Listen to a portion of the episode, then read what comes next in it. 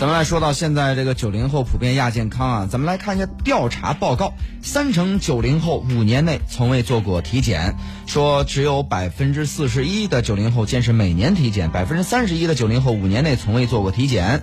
购买的体检产品当中呢，排名前两位的是肿瘤肠胃体检。那么近六成的九零后处于亚健康，看这个百分之五十七的属于亚健康状态，百分之八的健康状态不好，百分之三十五的认为自己是健康的。另外呢，这个看一下就是各种保障措施，百分之二十八的加入什么互助保之类的，百分之十五的添置商业保险，百分之十八的没有任何的健康保障。同时呢，四十六的九零后。呃，觉得现在的保障够了。另外呢，百分之五十四觉得现有的健康保障还不够。同时呢，咱们来看一下，百分之九呃九零后成失眠重灾区啊，因为他们通过这个网络大数据来筛查，百分之十八到二十四的九五后的人群占比最高，就是失眠人群。十八到二十九岁的青年用户比例超过半数，百分之七十五的九零后睡眠处于烦躁区、苦涩区和不适区。嗯。另外呢，这个九零后健康最大障碍是缺乏锻炼和熬夜。咱们来看一下，百分之七十四缺乏锻炼，百分之七十一经常熬夜，百分之四十工作压力大，百分之三十八是饮食不规律。哎，这个是哎我一个一个一个数据啊。通过这个网络上的这个现在大数据非常非常厉害。除了这个生活节奏的问题之外呢，还有一个问题，我觉得很多人都忽视了。我个人感觉挺深的，就是什么呢？就是关于这个饮食的问题。嗯，为什么呢？因为在很大程度上，我们把饮食这个问题啊都外包了，对吧？很多人都是吃外卖或者吃食堂，对，等等等等。这其实跟我们过去几百年来人类的生活习惯也是不一样的，因为它这个操作方式或者工艺方式发生了变化。这其中，比如说高油、高糖、高盐的这个问题啊，其实越来越普遍了。不光中国有，其实西方很多国家也都有啊。不论吃这个快餐啊，只要是快餐，肯定是用高温高温烹调。高温烹调呢，无非就是烤或者炸嘛，对不对？别的没有了，炒也算是高温了啊，因为超过两百度了。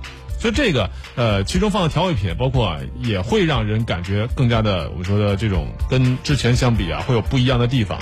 因为你咱们小的时候吃的食物，说实话啊，蛋白质都不怎么足。那就更别说高盐、高糖、高油了。那是因为穷。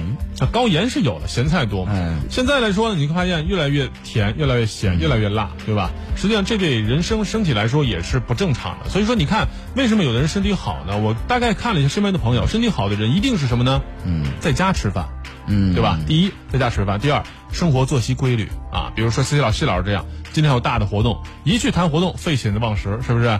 表面上看活动做成功了，但实际上呢，是不是？你看看，我也不行了。懂我者莫你也，就类似这样很多的啊，有的是因为工作，有的是因为责任心，有的是因为整个生活节奏的改变，比如说带孩子呀或者什么的，我觉得要小心警惕。这种改变有的时候可能是好的，但大部分情况下都会让我们的身体首先不适应。哎，你说餐饮哈饮食这个结构的问题，你说有没有可能是我们现在的这套就是高油、高盐、高热量的这个吃法，反而是符合人类的最基本的需求呢？人的进化是很很漫长的嘛。是啊，但是你在过去几百万年，人都吃不饱。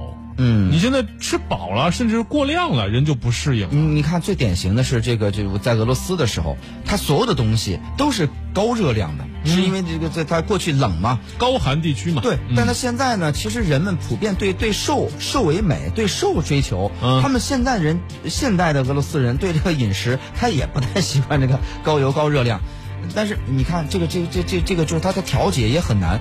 你看，我反而觉得说，就是呃，从人的这个本质出发呀，嗯，他对这个高，为什么我们觉得这个东西好好吃？嗯，他的内心啊，还是需求，还是对这个需求的。对呀，因为你吃的少，所以才需求。对对吧？关键是你是平常摄入太少了，因为过去人几百万几百年间都吃不饱，几百万年间大部分情况下都吃不饱的。不论你是渔猎民族还是农耕民族，大部分情况下其实都吃不饱，因为产量不高嘛。哪现在我们又有这个化肥，又有机械，又有这个转基因就不提了，好多人不吃啊。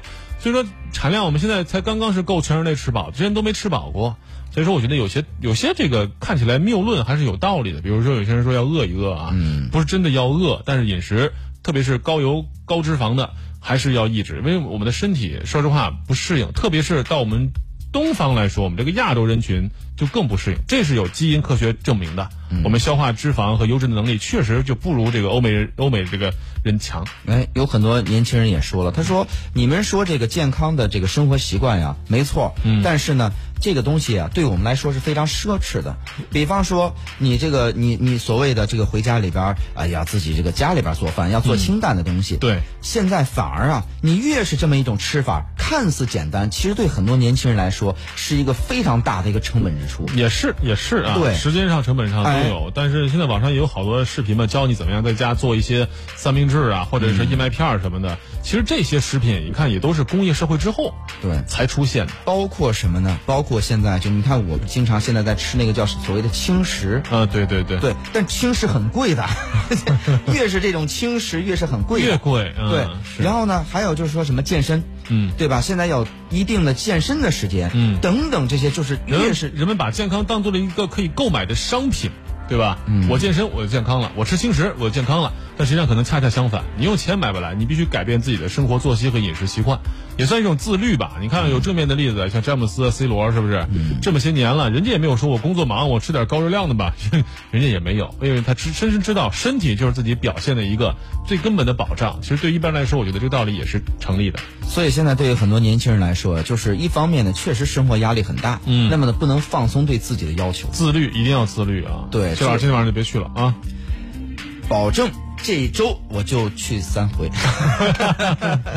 呃，反正确实很难啊。对于很多人来说，其实这个作为呃这个这个同样作为这个职场职场人来说，都明白这个事儿。就作为一个比如说更健康的、更有规律的一种生活状态，对其实难上加难。但是现在呢，你与其啊。说现在我们每天为了健康而焦虑，不如呢把一部分的焦虑的这个用于焦虑的这个精力，嗯，用到你对自己的自身的一个健康的维护当中。或者是把一些所谓用来购买健康的钱花到真正可以用来保证你饮食生活规律的地方，我觉得这才是恰当的投资。对我们今天真是解决了多少人的烦恼，我觉得这个叫功在当代，利在千秋的一期节目。